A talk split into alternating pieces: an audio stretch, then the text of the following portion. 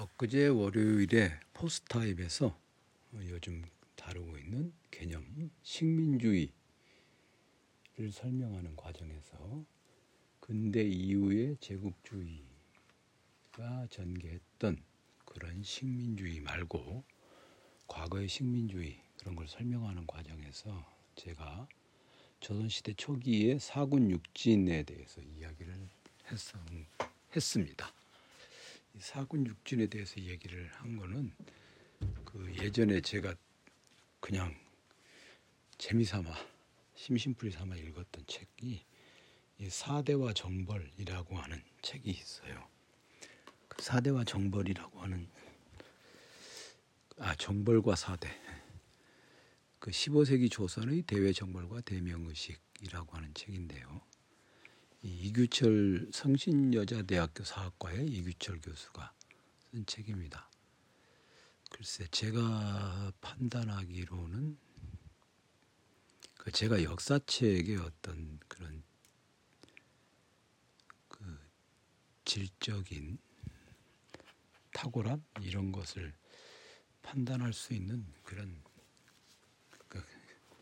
속된 말로 그 업계에서는 이걸 어떤 정도로 평가하는가 그런 것을 가지고 있지 못해요. 그러다 보니까 그냥 제가 가지고 있는 판별 기준만 적용하게 되는데 글쎄 이게 좀 책은 얇고 이 저자가 자기의 박사 논문을 박사학위 논문을 책으로 펴낸 건데 책은 얇고 음,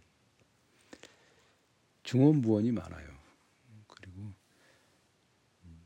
좀 이런 주제가 중요하다라고 얘기는 했는데 마무리 짓지는 못한 그런 책이었습니다. 그래서 뭐 그냥 몇 가지 그 15세기 세종 당시의 대외 정벌에 대한 그런 것들 그런 것들을 좀 읽고 말았 읽었던 책입니다. 이게 작년에 출간 2022년에 출간된 것입니다. 이건 특히 이제 명나라와의 관계 이런 것도 저자가 서론에서도 밝히고 있듯이 15세기 동아시아 국제 관계를 조선, 명, 여진, 일본 더군다나 세종 초 세종 원년에는 그 1년에는 대마도 정벌이 있었죠.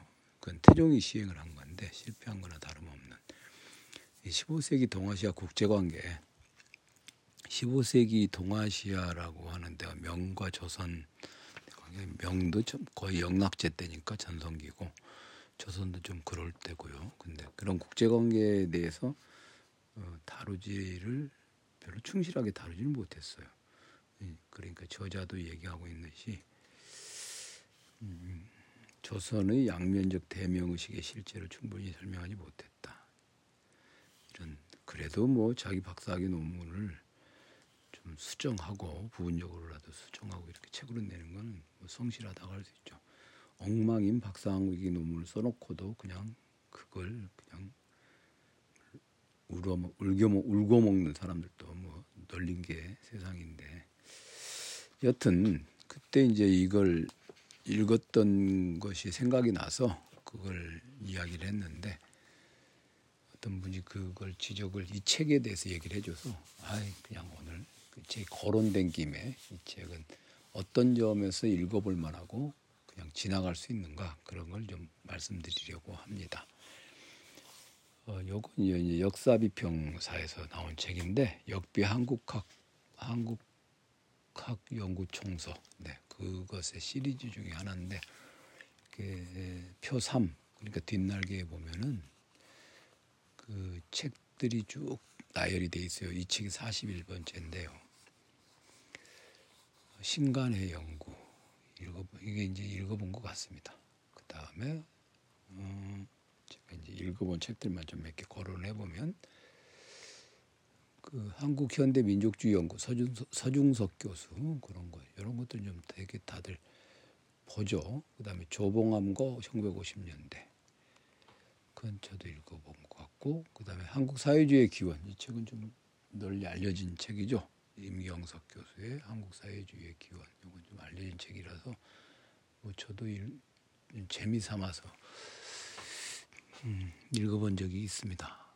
재미 삼아서 읽었다 그러기에는 좀 무거운 책인데요. 재미 삼아서 읽었다고 말하기에는 좀 무거운 책이고 그 다음에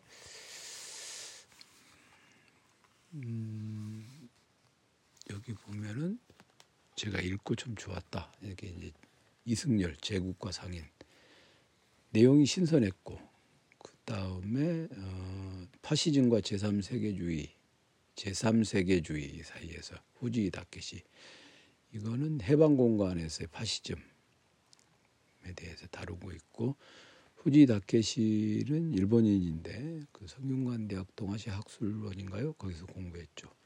썩 잘 쓴 책인 것으로 생각됩니다. 그 다음에 조선전기의 살림과 소학 대학 수학할 때 그 책 그거 대체로 뭐 이런 정도를 제가 읽어본 것 같아요. 그런데 이제 이 정벌과 사대 이거는 그 내용을 이렇게 보다가 세종이라고 하는 사람이 있던 그런 것에 대한 관심에서 무슨 얘기냐 하면 음, 우리가 일반적으로 그 한반도에 한반도에 그 성립되었던 국가들을 이건 이제 근대 국가가 아니라 일반적으로 그냥 나라 나라들은 외부의 외침을 많이 받았다. 이런 것을 거의 그 이데올로기적인 차원으로 우리는 그 외우고 있죠. 그리고 우리는 평화를 사랑하는 민족이다. 그런데 저는 그게 좀 의심스러운 점이 꽤 많이 있었어요. 국가라고 하는 거는요 고대 국가가 됐건 또는 근대 국가 이전의 나라들은 특히나 아무리 그 농본 농업 중심적인 정책을 어, 채택했다 하더라도 대외 정벌이라고 하는 것 이것은 없을 수가 없거든요. 예, 물론 내란이 이제 한반도는 내란이 그렇게 다른 세계사에서 살펴보면 다른 지역에 비해 내란이 좀 그렇게 많지 않은 것이죠. 그리고 어, 외침을 받기에도 외부로부터의 통로가 북쪽 하나밖에 없는 것 같아도 뭐 외부의 침략도 많이 있었고. 근데 이제 대외 정보를 나간다 하려면 바다를 건너가야 되고 일본을. 그다음에 이제 위로 올라가면 만주인데 중국이라는 나라가 워낙 강대한 나라니까 큰 규모의 나라니까 주변에 뭐 중국 중국 말고는 이웃이 없죠. 그래서 대외 정벌이라는 거 하는 것은 거의 없다고 보는 것이 상식이라고 할 수 있습니다. 그런데 그 한반도의 역사에서 가장 큰 규모의 대정벌이 언제 일어났느냐 이렇게 보면 그게 바로 세종 때 일어난 일입니다. 그 저자가 음, 이 책의 저자가 그 책 머리말에도 써놨고 본문에도 여러 차례 여러 차례 그 얘기를 했는데 그러니까 이런 여러 차례 똑같은 얘기를 되풀이하는 게 저는 좀좀 뭐라 그럴까요? 어, 이걸 강조하고 싶으니까 여러 번 말하겠지만 좀 중언부언하는 거 그것에 대해서 좀 언짢은 마음이 있어요. 이런 얘기가 있습니다. 15세기 조선은 한국사에서 전례를 찾기 어려울 정도로 대정부를 자주 시행했다. 조선왕조 500년은 물론 한국사 전체를 살펴봐도 찾기 어려운 독특한 사례이다. 이 15세기가 바로 이제 태종, 세종, 세조 요 세 명의 왕이 제위를 하고 있던 시기죠. 그런데 이제 그것에 대해서 대, 이, 특히나 이제 사군 육준이라는 여진의 침략을 받아서 약탈을 하니까 얘네들을 갖다가 어떻게든 좀 물리쳐야겠다라는 식으로 어, 수동적 격퇴 개념으로 이것을 되게 생각을 했는데 사실은 이 연구를 좀 보면은요, 이 연구를 보면 당시 기록들을 읽어보면 외부 세력이 조선을 침입했던 횟수나 규모가 매우 적었다고 합니다. 그리고 그러니까 그냥 대충 혼, 대충 혼내주면 되는 것을 말이죠. 그렇게 하지 않고 조선은 자신들이 입었던 피해보다 훨씬 큰 규모로 대외 정보를 시행했고 어, 심지어 그 저, 저번에 누가 누가 침략했어? 하고 딱 지목을 해놓고 그 놈만 딱 가서 때리고 보복을 하고 뭐 그런 경우도 아니고 그냥 그 일대 전체를 막 이렇게 싹 쓸어버리는 방식으로 그러니까 저자의 표현대로 하자면 심지어 침입의 주체를 파악하지도 않고 특정 세력을 대규모로 정벌한 사례도 있다. 그렇다면 이 두 가지를 근거로 판단해 보자 한다. 해 본다면 15세기 조선의 대외 정벌이라는 게 어, 대응이 아니라 소극적 대응 또는 방어 정도 또는 방어에서 조금 더 치고 나간 정도 그건 정도가 아니라 아주 이제 좀 말하자면 기획 된 사전에 기획된 그리고 국왕이 주도했던 대외 정책의 하나로서 어, 우리가 볼 수 있다. 그것은 이게 이제 이, 이 저서의 태제예요. 그리고 저는 그것에 대해서 상당히 어, 이저 이 저 저 이 저작은 그것의 증거를 잘 모아서 잘 뒷받침했다고 생각합니다.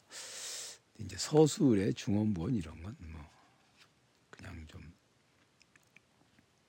저의 불만이에요. 사적인 불만. 그리고 이제 그것에서 그친다 해도 역사책이라고 하는 게 이런 그 사실관계를 밝혀 보이는 이런 역사책이라고 하는 게 그 정도에서만 그친다 해도 크게 어, 잘못된 건 없죠. 모자라는 건 없는데 이제 저자도 지적하고 있듯이 저도 그것을 넘어서서 15세기 동아시아 국제 관계가 과연 어떠했는가 그걸 밝혀내는 국제관계론적인 의미 그것까지도 있으면 좋았겠다 하는 그런 정도의 불만입니다. 근데 이제 그 한 가지 제가 그런 생각을 하게 된 거는 사군 육진이라고 하는 우리가 고등학교 국사 시간에도 그것이 외워가지고 시험 문제 꼭 한 번은 나온다 막 그래서 외우는 것 중에 하나가 바로 이제 그 사군 육진 그런 거 아닙니까? 그런데 이제 그건 그런 것그 사군 육진을 왜 했을까? 그것도 세종이 그게 이제 궁금했던 터에 이제 이 책을 보게 된 것이죠. 그 다음에 이제 한 가지는 제가 이건 막연한 가설처럼 가지고 있는데 세종이 훈민정음을 창제한 것 이것은 훈민정음 그 서문에 나와 있는 것처럼 불쌍한 백성을 백성을 불쌍하게 여기서 그런 것인가 아니면 음, 몇몇 연구자들이 그런 것을 지적하고 있는 것처럼 동아시아 질서의 전체적인 변화와 연동되어서 이해를 해야만 하는 것인가. 그리고 그 그런 것을 통해서 조선이라고 하는 나라가 본격적인 그 자아 자아를 정립하는 그런 것으로 봐야 하는가 그런 것들 또 하나의 이제 이 시기 15세기라고 하는 이 시기가 가지고 있는 중요한 지점이라고 할 수 있겠죠. 음, 저자의 태제는 이제 조선의 정벌은 외부 세력을 침입을 어, 막는 차원이 아니라 오히려 적극적으로 기획해서 시행된 것이고 그에 따라서 외부 세력의 반발을 상당한 정도로 불러일으켰다. 그것까지도 생각해 볼 수 있는 문제입니다. 목차를 잠깐 보면요. 목차를 제1부가 태조 태조 태조 때는 어떠했는가 대마도와 요동정벌이 있고 제2부는 태종 때 얘기입니다. 태종 때 이제 벌어진 가장 중요한 대외 정벌은 대마도 정벌인데 그것은 누구나 알고 있다시피 크게 성공을 거두지 못했어요. 그리고 핵심적인 것은 제3부. 그게 세종 세종대의 그 대외 정벌 정책과 정책이 본격화되었고 그다음에 그 유명한 유명한 정벌이 파저 파저라는 이름을 강 압록강이 지는데 이제 그 중국 만주 쪽으로 흐르는 거죠. 파저강 정벌이라고 하는 것이 있습니다. 파저강 정벌이 어떻게 세종 때 결정이 되고 어, 실제로 어, 단행되었는가 그런 것들을 이제 잘 보여주. 이게 이 이게 중요한 부분이고 이제 제 4부가 세종 그리고 5부가 성종 때 얘기입니다. 성종 때 얘기입니다. 그런데 이제 이게 저는 여기서 3부 세종 세종대에 이런 파저강 정벌이 일어났다고 할 때 세종이라는 사람이 이걸 왜 했는가? 이걸 이제 저자는 그렇게 설명을 해요. 왜 이게 이 정벌에 나섰을 때 굉장히 위험한데요. 특히나 그 3부 5장을 보면 영토 확장과 대외 정벌의 위험성 이걸 보면은 이게 실패했을 경우에는 굉장히 큰 그 말하자면 위험 요소가 있죠. 그런데 이제 세종 때 이걸 나선 것은 음, 그가 왕권을 강화하기 위한 하나의 방책으로서 어, 이것을 이용했다 하는 이야기를 하고 있습니다. 상당히 설득력이 있어요. 그런 부분에서는 세종이 뭐가 아쉬워서 그게 아닙니다. 세종은 우리 잘 알고 있잖아요. 세종은 원래 어, 그 왕 세자가 아니었고 그다음에 세종 당시에도 이미 위에 형들이 여전히 멀쩡하게 네, 살아있는 상태였고 세종은 어떻게든지 훌륭한 왕이 되어야만 하는 훌륭한 왕이 되어야만 하는 그런 압박을 받고 있었던 것이죠. 그 점에서 이 대외 정벌이라고 하는 게 국내외 정치에 큰 영향을 미치고 그다음에 왕 죄송합니다. 왕권을 강화하는 데에도 음, 그 중요한 역할을 했다. 근데 이제 문제는 이제 세조 때까지는 세조 때까지는 이제 사군이 사구는 세종 때 설치되었고 육지는 뭐 세조 때 설치되었죠.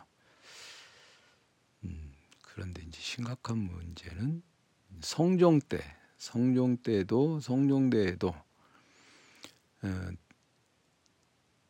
이 대외 정보를 해서 압도적인 군사력과 무력을 과시함으로써 영향력을 확보하고자 했고 그것을 바탕으로 해서 이제 국정 주도권 을 확보하기 위한 아 이거 정말 정말 너무나도 자주 사용되는 거죠. 네.